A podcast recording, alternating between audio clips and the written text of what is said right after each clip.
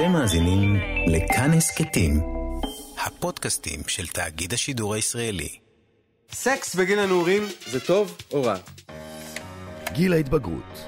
פתאום קם אדם בבוקר ומרגיש הכל. הייתי רק ליבידו. כל מה שאתם רואים זה היה רק ליבידו של בן אדם. מבוכה, תסכול, אהבה, כעס, משיכה מינית, הערצה. אני הייתי במחנה ירדנה. אני הרצתי את ה-i5 מאוד מאוד. הטבע בחר לו שנתיים שבהן הוא עושה מאיתנו, בני האדם, צחוק. זה להחזיר אותי לטראומה. דופק לנו את הצורה החיצונית בדיוק כשאנחנו נאחזים בה בפעם הראשונה. כולם רואים שיש לך 20 גרם ציצי. לא הייתי מודעת בכלל לזה שאני בת. מעוות לנו את הכל בדיוק כשסוף סוף יש לנו מה להגיד. בת כמה היית בכיתה? ט'. עשית מה? הוא מפריש לנו הורמונים שגורמים לנו לצרוח על ההורים, להתרפס בפני החברים ולהתחצף למורים. אתה בטלן. אתה משתמט. אז איך שרדנו את גיל ההתבגרות? אולי שגיתי תשתכר. כאילו, הפכתי להיות משהו שעושים. הנה הסיפור של כולנו.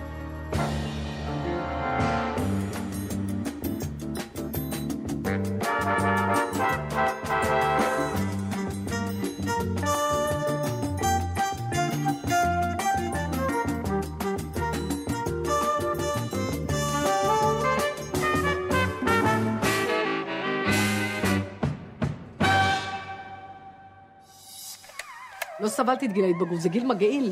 זה גיל שאתה מגעיל בגיל הזה, אני לא אוהבת גם ילדים בגיל הזה, מגעילים בגיל הזה, מרירים כזה, גם הייתי בן אדם, גם כאילו, אתה יודע, אתה יוצא מפרופורציות בגיל הזה, אתה מבקש מההורים שלך, תביא לי ג'ינס, הם אומרים לך לא, טוב, אז אני מתאסלם, כאילו, אתה, אתה דפוק, זה גיל שאתה דפוק. על השאלה מה קרה לבני הנוער אין תשובה אחת, ואיננו מתיימרים אה, גם להשיב עליה. בן שני עשה יממה אחת במחיצתם של בני נוער. חשבתי שזה אני לרגע, נבהלתי. קילו של ג'ל השיער מחזיק בערך חודש. כל בוקר עשר דקות מול המראה. חיילים, כך קוראים לקוצים היפים שמסודרים על הראש כמו במסדר. הולכים פה באמצע ואז מעמידים את זה, מחמצנים. ולזה קוראים לי כתר או מאפרה. לבית הספר באים בכפכפים. תראה, אתה רואה שיש לי הפרעת קשב, אני לא יכולה לראות יותר מדי. תשמע, כשאני רואה תמונות נגיד מהילדות, אז אני, קודם כל בא לי לעצור את אימא שלי. להגיד לה, תגידי, מה, לא ראית? אני עם גלח פה, עם נעלי צבא, הילד מאלפחימה. הכי נורא זה שאימא שלי היא כזאת, היא מטופחת, ויפה, ומסודרת, ולידה ילד... זה בעצם, זה לא קשור אליה. אני עם הגלח הזה, מכוערת עם חדשקונים הקטן, עזוב, אין.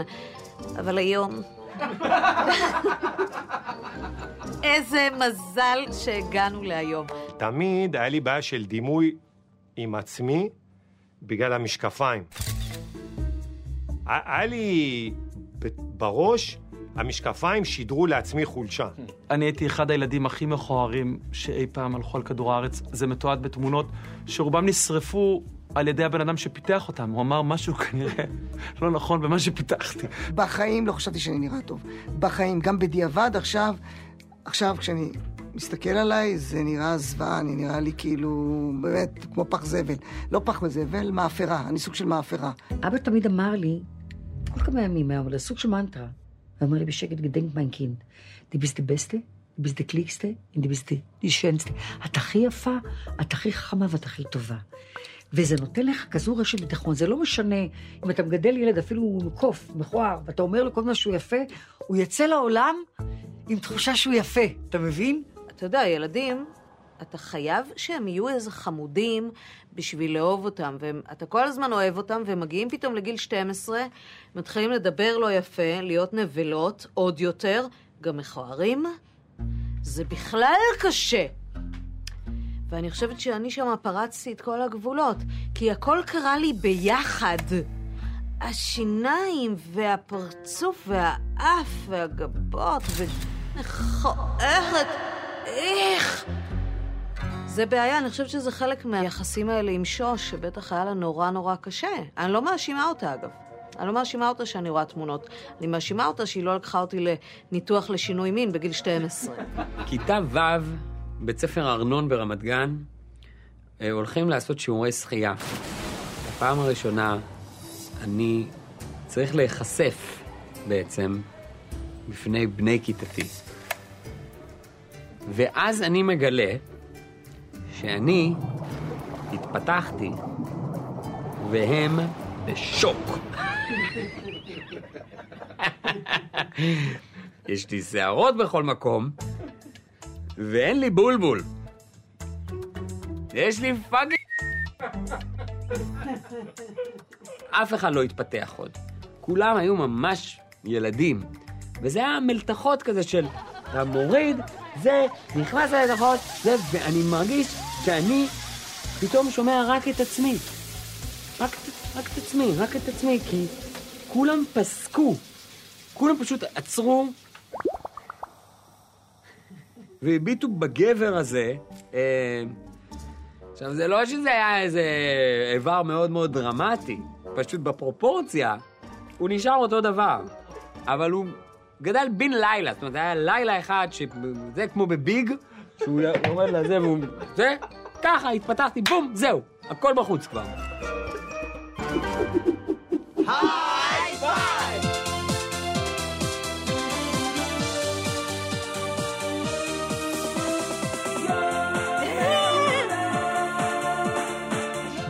פי גוטמן. מה אתה אומר? 21, עידן יסקין. שמי מייקל הרפז, אני בן אה, 24. ואתה דפקת אותנו, מייקל. אני הערצתי את היי פייב מאוד מאוד. אהבתי אותם בטירוף, אני גם זוכרת את המעבר מ-יש בקסטריט בויז, וזה רחוק. והם שרים, כאילו הבנים בכיתה שרים, ואז פתאום היה היי פייב, אני ממש זוכרת את זה, אמרתי, יש, בקסטריט בויז ישראלים, וזה נורא, אני זוכרת שזה נורא נורא שימח אותי. אה, אבל היה את הבוקר שמייקל עזב. אני זוכרת שבאנו אה, לבית ספר ובכינו. כאילו בכינו. ואמרנו, מייקל, הוא עזב, ורצנו בבית ספר. רצנו בבית ספר on the loose, ממש. כאילו, מין, אה, אסור לדבר איתנו! מייקל עזב, חתיך וכפרה עליו, נשמה! ואז אמרנו, מה הם יהיו? אמרתי, רק שהם לא ישנו את השם ל-for you. מה הם יהיו? היי פור? אי אפשר. ואני זוכרת שחברות שהסבירו, אין, הם חמש, זה נגמר, זה נגמר. הם לא יהיו פור, כי זה גם בשם, את מבינה? הם תקועים עם השם. ואז אמרתי, לא, הם יעשו, הם בט- בטוח הם יעשו. אין! אני... חברה שלי כנראה הייתה אה, אה, מרוקאית, אין, הלך, הלך, הלך. חברה הסבירה לי כנראה ככה. אין, תשכחי מזה. מקוננת על i5. לא, אז, אז אני ממש זוכרת את, ה, את היום שזה נגמר, זה היה בוקר שחור משחור. אני בכלל הייתי מעריצה של אדם. אדם, מה זה? אבא שלי היה בתרבות, במתנ"ס, בקריית ים. והוא הביא את אדם להופעה. ואדם ישב בחדר במתנ"ס, ואבא שלי אמר, בואי, את יכולה להיכנס להגיד לו שלום. אני חשבתי שזהו, אני לא נשמתי. בואי תצלמי עם אדם, בואי. ראיתי את אדם מול עיניי, אתה יודע מה זה אדם? זה היה טירוף. למה את בוכה את ראיתי אותו. ואבא שלי לקח אותו לים, ואני אמרתי להם, לכל החברות שאני ראיתי את אדם, אני ראיתי את אדם, ואבא שלי כיסה אותו, ושומרים, התנפלות על אדם, ואני אמרתי, אני ראיתי את אדם. זה הגיע כבר למצבים שהוציאו נערה באמבולנס על אלונקה מהופעה. הייתי מאוהבת באדם, מאוהבת באדם. לא האמנתי שהוא גיי, באמת. אני בניתי עליו שנים. צביקה הדר חתם לי על אה, חתיכת עץ. יום עצמאות ביישוב בצור יגאל. אה, הוא- בא להופיע, ובאתי אליו, אמרתי לו, מצאתי על הרצפה חתיכת עץ, ואמרתי לו, צביקה, תחתום לי, והוא כתב לי, לגיטי את הפטישה, באהבה ובהוקרה. איי, טוב שהוא לא נתן לי תעודת מקצוע גם על הדרך. צביקה הדר. כן, אני הייתי שומע בחדר שלי תקליטים, וסבא שלי היה נכנס אליי, שמעתי Dark Side of the Moon של פינק פלויד, הוא אומר, דבר אחד אני מבקש, אני, אין לי בעיה עם כל הכלים, אני שונא סקסופון. כל דבר המוזיקה הצילה אותי. וזה זה הצלה, אבל הנגינה יותר. כי הנגינה אתה חלק בפולחן הזה נקרא לו. ביום שהתחלתי ללמוד גיטרה, השתנו לי החיים. כי אני מנגן, ולזמן אין משמעות, ואני פתאום נרגע, ואני לא צריך הישגים. הבנתי שזה דבר שאני מאוד אוהב אותו והוא מגן עליי מפני התאבדות. כי אחרת אתה אבוד, והמוזיקה איכשהו תומכת בך ועוזרת לך, ונותנת לך את, ה... את המקלט. ורק מעטים מאיתנו, אני מעז לנחש, כי מכירים את סוגי המוזיקה המכונים טראש מטל או death מטל, בתרגום מילולי, מתכת הזבל או מתכת המוות.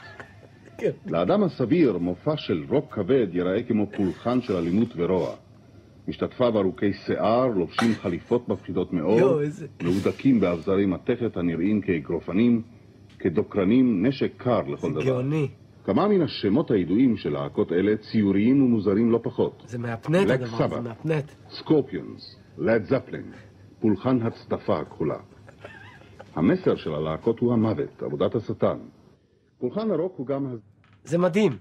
בהרבה מקרים, אנשים לא מבינים כלום על מה שהם מדברים. מה שחיים יבין הנפלא מסביר פה, אין בינו לבין ה... ה... ה... הרבה פעמים אנשים לא מבינים כלום. פשוט לא מבינים מה זה. זה מצחיק שמדברים ככה על מטאל, שמטאל זה כמו ג'אז היום. כמו... זה, זה לא מעניין אף אחד. הערב אנחנו מייחדים את התוכנית לתופעה בארצות הברית ובבריטניה.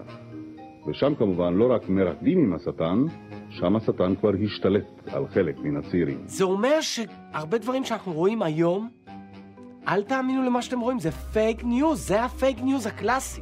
מדהים.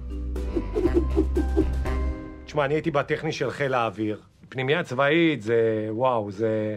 כל אחד היה לנו, היה כינוי לפי איך שהוא נראה או איך שהוא מתנהג. היה לנו מגוון של שמות כינוי. היה לנו מפרבולה, כי הילד היה הולך עם, עם רגליים ככה, אז היינו קוראים לו פרבולה. אה, פייפר, אה, כי היה לו אוזניים כאלו.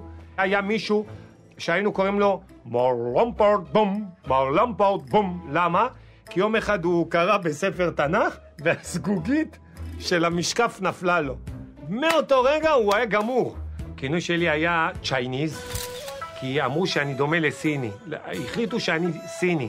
כל הזמן עושים לי Chinese, Chinese, אה? היה לנו אחד, היינו קוראים לו חלבי, חלבי, כי הוא היה כזה, כל הזמן הוא היה אוכל ונשאר לו פה דברים, ויום אחד הוא פרץ ל... הוא נכנס למטבח של הבסיס וגנב 50 שקיות חלב. תגיד, מה בן אדם, מה בן אדם הולך, לוקח 50 שקיות חלב? שניים, ש... מה אתה עושה 50?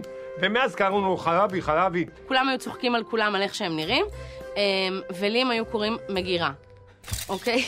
ככה קראו לי. כי בעצם נראית כמו שידה, שהמגירה אה, לא, לא נפתחת, היא נפתחה והיא לא נסגרת אולי. תודה רבה על שאתם צוחקים. עכשיו, מה הייתה הבעיה? למה לא יכלו ללמד את הכיתה? כי כל נושא באיזשהו שיעור שהיו מדברים עליו, זה היה מדבר למישהו בכיתה. אז זהו, זה היה נגמר השיעור באותו רגע. מספיק שהמורה... טוב, מתמטיקה זה קל, כי אתה יודע, היא אומרת משהו, זה פרבולה, זה, זה כבר uh, גמור השיעור. אבל אני אומר לכם, גם דברים שהם לא קשורים, מספיק שהמורה אומרת, מה נשמע, או שומעים, ישר ההוא, אה, שומעים, בלה בלה בלה. אי אפשר היה ללמד את הכיתה, ובגלל שאפשר היה ללמד, החליטו שמביאים פסיכולוג לכיתה. וזאת הייתה הטעות הכי גדולה של הבית ספר. כי למה? כי הפסיכולוג לא נורמלי, מה שהוא עשה. הוא פיצץ את ה... הוא נכנס, לא יודע איזה הכשרה הייתה לו, אבל הוא אמר, אני מבקש, לא אשכח את זה בחיים, אני מבקש מכל אחד לספר לי מה שמו ומה הכינוי שלו. זה נגמר פה. כשהייתי בתיכון היה לי מה שקוראים היום יזיז, והייתי ישנה אצלו בבית, והייתי, יום אחד נכנסתי לשירותים שם, אה, עשיתי מה שעושים אה, אנשים בשירותים, לומדים אנגלית, אה, בפלאפון, ולפתע אבא של, אה, של יאיר, הוא נכנס. עכשיו, הוא היה כל כך נבוך, שבמקום להגיב כמו בן אדם נורמלי, לסגור, להגיד, אוי, סליחה וזה, הוא נעמד שמה. משהו שהרגיש לי כמו שלוש שעות, זה היה כמה שניות, ופשוט הסתכל לי בעיניים כשאני יושבת, ואמר לי, שלום. אמרתי לו, שלום. ואז הוא אמר, וסגר את הדלת. ואני יצאתי משם כאילו רוצה למות, למות. אה, ואמרתי, טוב, הוא בן אדם מבוגר, הסיפור הזה יישאר ביני לבינו, כאילו, אני מניחה. מה שקרה זה שעבר שבוע, אה, אני חוזרת הביתה, לבית שלי, אח שלי, שלמד איתי באותו בית ספר, עומד, מכין לעצמו סלט, ושר את השיר הבא. עם הגב אליי, הוא אפילו לא כאילו ידע שאני בבית, אבל הוא שר את השיר הבא. אבא שלי יאיר פתח את הדלת להפתעתו, גיתית מחרבנת. ואני אומר, אני נכנסת, אני מה, מה שרת עכשיו? מה, מה זה היה עכשיו? הוא אומר לי, מסתובב עליי, אה, את פה, זה להיט, כל הבית ספר שר את זה. שלום לכם.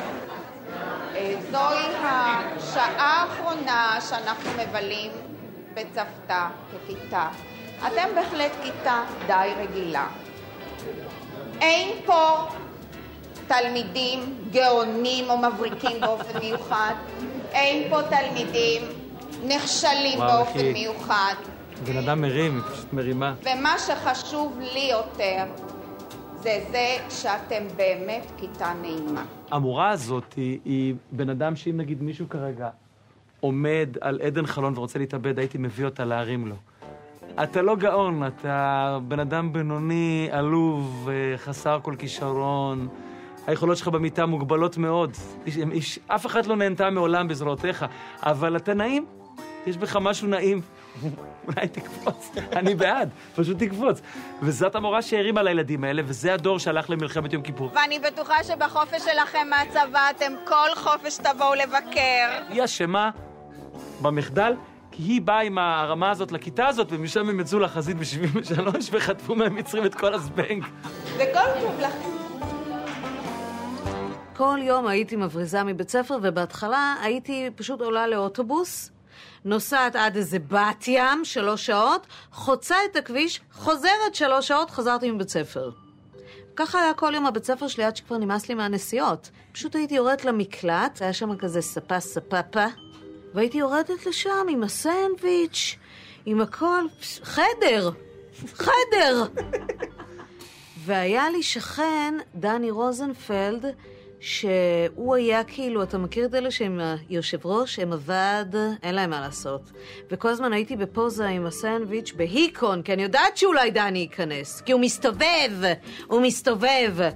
עכשיו יום אחד נרדמתי ודני נכנס, ויצא לי איזה, היי דני, כי כבר הייתי בהיקון, אתה יודע, עם הסנדוויץ', ווואו, ואז סיפרתי להורים שלי שאני ישנה במקלט, כאילו, נעים מאוד, אני הומלס. על התלבטות ועל פער בין דורות, על אופנה של אלכוהול, סקס וסמים. באיזה גיל מתחילים לעשן? גיל, גיל 13 כבר. במשך אה, ארבע שנים, שזה ח', ט', י', י"א, אז אני עישנתי ווג מנטה. אה, ואני לא הבנתי מה לא בסדר בזה. היה לי כאילו, הייתי ילדה הכי כאילו פאנק, מפגרת, כאילו, עם, אבל עם סיגריות כאלה של... והסיבה לזה הי- הייתה שאשתו של אבא שלי הפסיקה לעשן, והיה לה פקטים, פקטים של ווג מנטה היה לי בבית.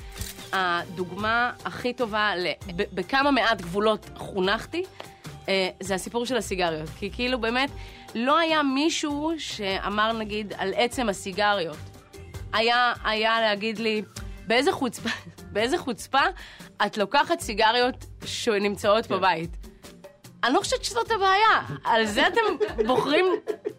אני, אני בכיתה ח', זה מה שחשוב עכשיו? מחקרים הראו שעשרה אחוז מן הנוער מעשן. לא מצאנו, לא זיהינו, לא ראינו.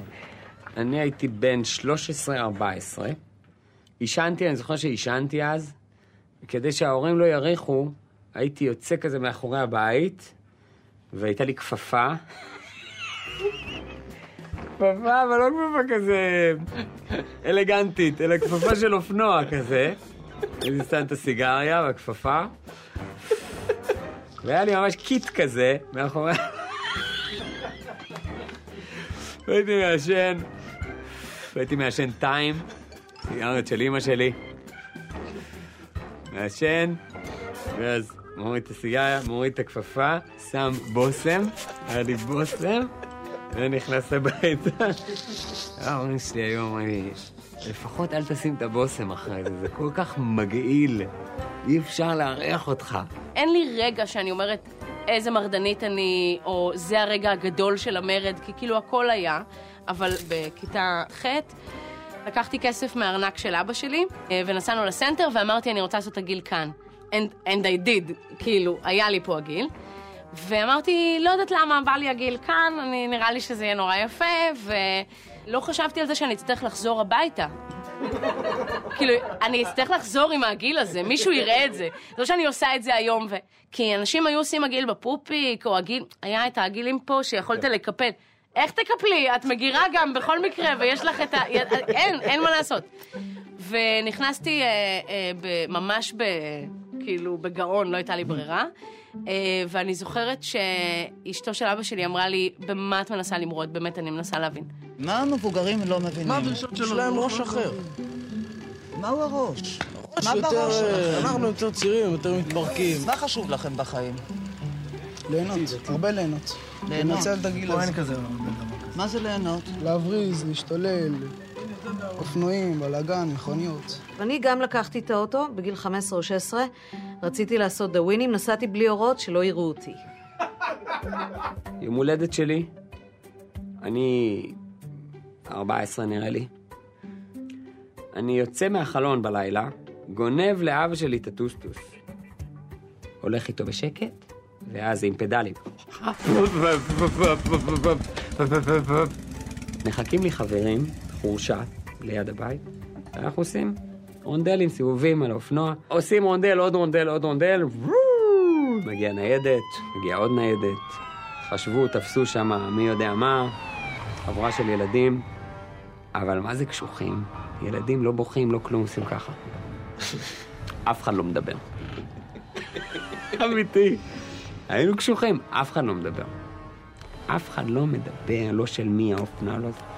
בדקו, מצאו של מי האופנוע, מעמיסים אותי עם, ה... עם הטוסטוס, עושים הביתה, דופקים בדלת שלוש בבוקר. עוד פרט, אח שלי באותו זמן, בקורס טיס. חיכה בדלת שוטרים. אבא שלי חושב שאני ישן. הבן שלך... גנב לך את הטוסטוס. וכזה פותחים את הפריים וזה אני, היי אבא! תראה, אני בצורה אינפנטילית עדיין במרד גיל ההתבגרות.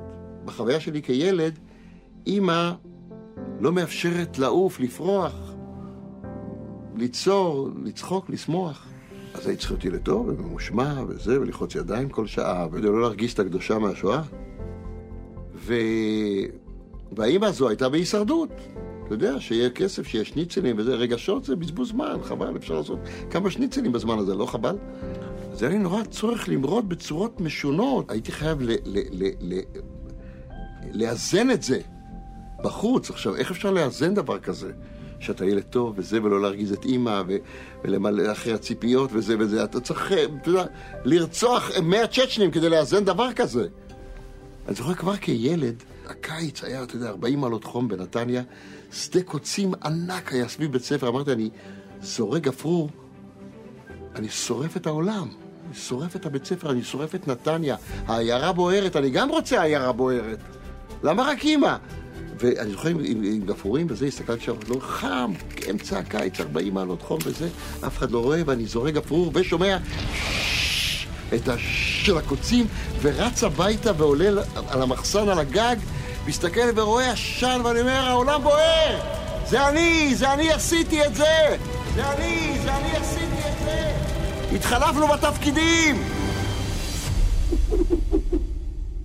נאוה, את היית מביאה חבר שלך, חבר שאיתו את יוצאת שנה, שנה וחצי, אה, לישון בחדרך? לא, כל עוד אני בבית, אם, אם אני עדיין גרה בבית של ההורים שלי, אז אני מכבדת את החוקים שלהם. מבחינה מוסרית, מה ההבדל אם את אה, מתעלסת איתו בבית מלון, או בנואבה, או בבית של ההורים שלו? זה הבדל. מפני שהם לא יודעים מי זה אולי, וזה לא פוגע בהם, ואולי אם אני אעשה את זה בתוך הבית שלהם. אולי זה לא נגד ההתעלסות עצמה, אבל הם לא רוצים שזה יהיה בבית. צודקים. שבי? אני חושבת שצריך באמת להתחשב במה שההורים אומרים, או משהו כזה. כמו שהם מכבדים את הפרטיות שלי, והם לא נכנסים לעניינים שלא אז אני אשאל. אותך כך, נאוה, אם, אה, אם החבר שלך ואת רוצים להתעלס, מצחיק אותי. אם אתם רוצים להתעלס. וההורים מה זה? איפה זה היה? אה, יוצאים מהבית, ואת יודעת שהם יחזרו בשלוש, מה אז? אז זה בסדר? לא, לא בבית. כוח הדילמה הביא להם. איפה? על הספסל האחורי של מונית? לא, על... אה, לא. איפה? בחצר? איפה? אתם בסך הכל, יש לכם בעיות עם זה, נכון? איפה את מתעלסת? דברי כבר, נו, בחייך. הוא שאל אותך שאלה, מה זה? אני יכול לראות את זה שעות, להמשיך? מה זה התוכנית? זו תוכנית אמיתית? כן. איפה מתעלסים? זאת התוכנית? 82, תוכנית שקוראים לה דילמה, זה מה שמדבר בתוכנית הזאת. מה אתה מדבר? כן. פשי, זה יפה, איפה היית מתעלסת? אני הייתי מתעלסת בספסל, איפה אתה מתעלס? כאילו, מי מדבר ככה, בן אדם? אנחנו נתעלס אצלך בבית. בוא נתעלס, התעלסנו, יפה. היו בנים בגיל ההתבגרות? היו חוקים בבית? שהתעלסו איתי? הדבר הבא שיקרה בסצנה הזאת, ירון לונדון מכניס את אשתו, כמו במערכון של מונטי פייתון. בואו אני אראה לכם איך מתעלסים נכון. אשתי, תשכבי על הרצפה. איזה תקופה מדהימה, זה, זה מרגש. ההורים שלי ליברלים, באמת. היו ליברלים בטירוף. זאת אומרת, אחד... לא היה להם בעיה, מה אני עושה, באמת, זה לא, מה זה לא היה להם, בטח שהיה להם בעיה, אבל זה, בוא, אני תפסתי אותם ביחד, זה, זה, טראומה שיש לי, הם לא יכולים להגיד לי מילה. פתחתי את הדלת, אני רואה את אימא שלי ואת אבא שלי, ב, ב, ב, אני אפילו לא יכולה להגיד את זה, איפה הם היו. דברים נוראים, דברים קשים, זה היה אחד הדברים הכי נוראים שראיתי בחיים שלי, ואני החלטתי לעצמי שאני סקס לא עושה יותר בחיים, אחרי הדבר הזה. אז אין להם זכות לדעת איפה אני מתעלסת. אבא שלי כ- כהרגלו, הוא מאוד אוהב לדבר על דברים. אז הוא ישר דיבר איתי. גם את זה שה- שאבא שלך מדבר מתקדם מדי למה שאתה צריך לדעת, לגיל הזה, ואז זה, בן, אוננות, אוננות, משגל נסוג, משגל נסוג, 69. שים לב, הראש שלך מונח, במבט לאחור, ברור שהחלק הכי גרוע בלהתבגר זה התחושה שאף אחד לא מבין מה עובר עלינו ואנחנו לבד עם כל המועקה. היום כבר יש לנו פרספקטיבה, אבל חבל שאז לא היה שם אף אחד שיכל לתת לנו איזו עצה מרגיעה, או תקווה לעתיד טוב יותר. אם הייתי יכולה לפגוש את תום בכיתה ח'-ט', מה הייתי אומרת לה? אני חושבת ש... הייתי אומרת לה, "את פשוט שבי בשקט ותחכי. אל תעשי את כל ה... פשוט תסתמי, תנסי... אה, ללמוד אין צורך, כי אני כבר ממרום הבנתי שאין צורך בזה, אבל, אבל באמת, קצת פחות עם ה... קצת פחות עם זה. קצת פחות לנסוע לשנקין ולגנוב מחנות, כאילו, קצת פחות אם אפשר. הייתי מחבק אותו, אומר לו מתוק אחד, יהיה בסדר. הייתי אומרת לה שיש עוד דרך ארוכה, שבר לך עוד הלב. והלב לא נשבר, הוא רק משמיע.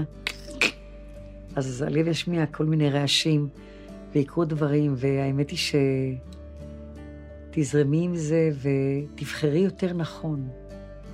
הייתי אומרת לה, כולם סתומים, אף אחד לא באמת יודע על מה הוא מדבר, אה, ואת תהיי בסדר, את, בסוף את תביני מה, איך עושים שפם, את תביני את זה, זה, זה ייפתר בסוף.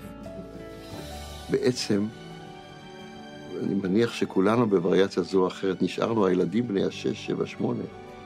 גם מנהל הבנק, וגם זה, וגם האוטו, ושר הביטחון, וכולם ילדים בעצם בני שמונה.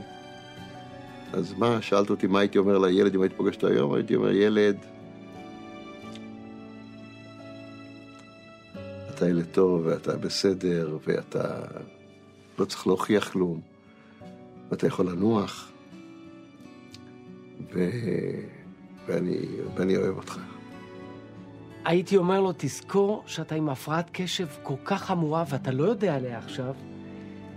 עזוב הכל, עזוב את כל החששות. ההפרעת קשב הזאת, ברגע שתבין שהיא שם, הכל ייפתר לך, אל תדאג. אל תיקח כדורים ואל תיקח סמים קשים, רק קלים. אם היית יכולה עכשיו לפגוש את אה, ליטל של לפני, של גיל 16-15, כן. מה היית אומרת? תתעלסי במקום יפה. אתה מכיר את זה שאתה כבר בהיסטריה על הילדים, שאתה בוחן אותם בגיל שלוש? לא נראה לי האף. לא נראה לי מה יקרה לו עם השיניים, שערות בגב. היי, היי, היי! בואי, אני בגיל עשר מטביעה אותך בשעווה, את לא תסתובבי לי פה איזה קונפה שאני כולי מצוחצחת. תלך איתי, כאילו, לא יקרה הדבר הזה בשום פנים ואופן.